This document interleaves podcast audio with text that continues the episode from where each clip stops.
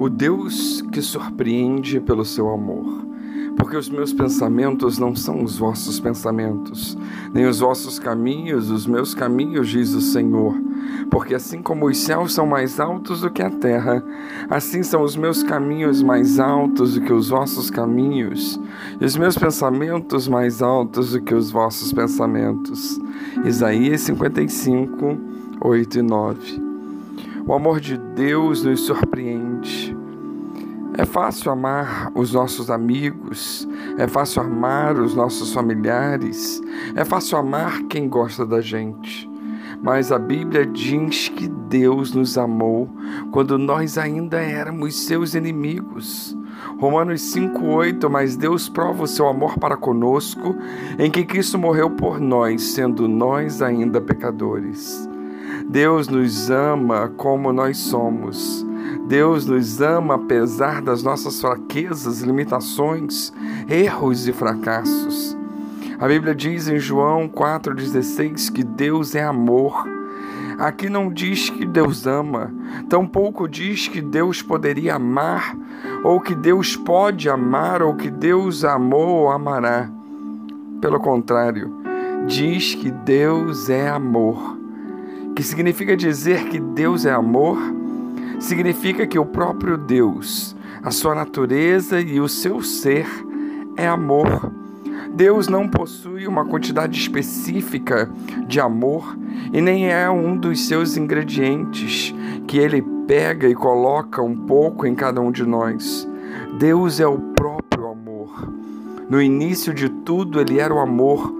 Durante toda a história, ele foi o amor e ele sempre será o amor. Se pudéssemos dizer que Deus tem uma substância, então a substância de Deus é amor. O amor de Deus nos causa tanta surpresa que ele chegou ao ponto de dar o seu único filho para morrer na cruz pelos nossos pecados. João 3,16 nos lembra porque Deus amou o mundo de tal maneira que deu o seu Filho unigênito para que todo aquele que nele crê não pereça, mas tenha vida eterna.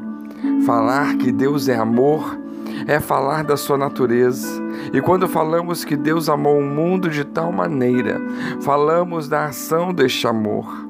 Deus não somente nos amou, mas também colocou este amor em ação, enviando seu Filho Jesus para morrer na cruz, para que todo que nele crê não pereça, mas tenha a vida eterna.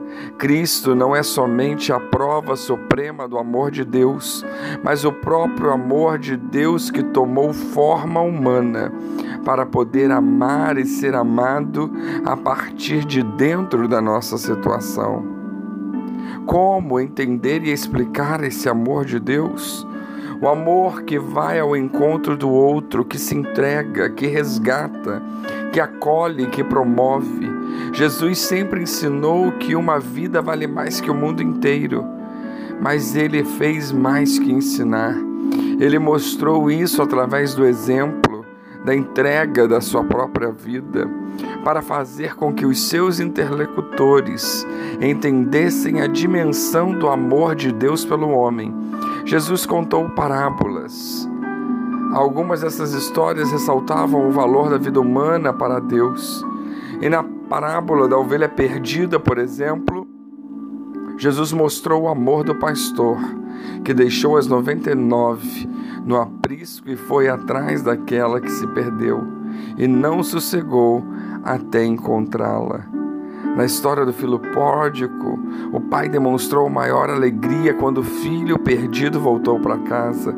De tão feliz, mandou fazer uma grande festa para celebrar a volta do seu filho querido.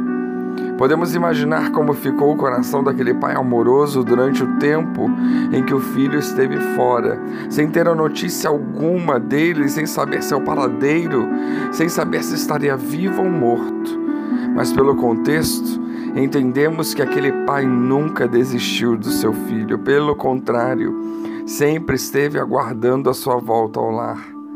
Assim é Deus, o nosso Pai, nunca desiste dos seus, ainda que estejam desgarrados do rebanho.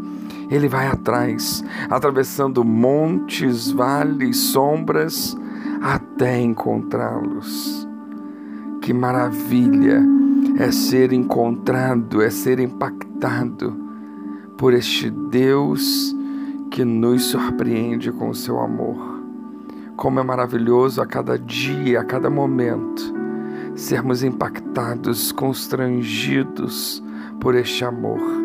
Este amor de Deus nos surpreende. Que Deus nos abençoe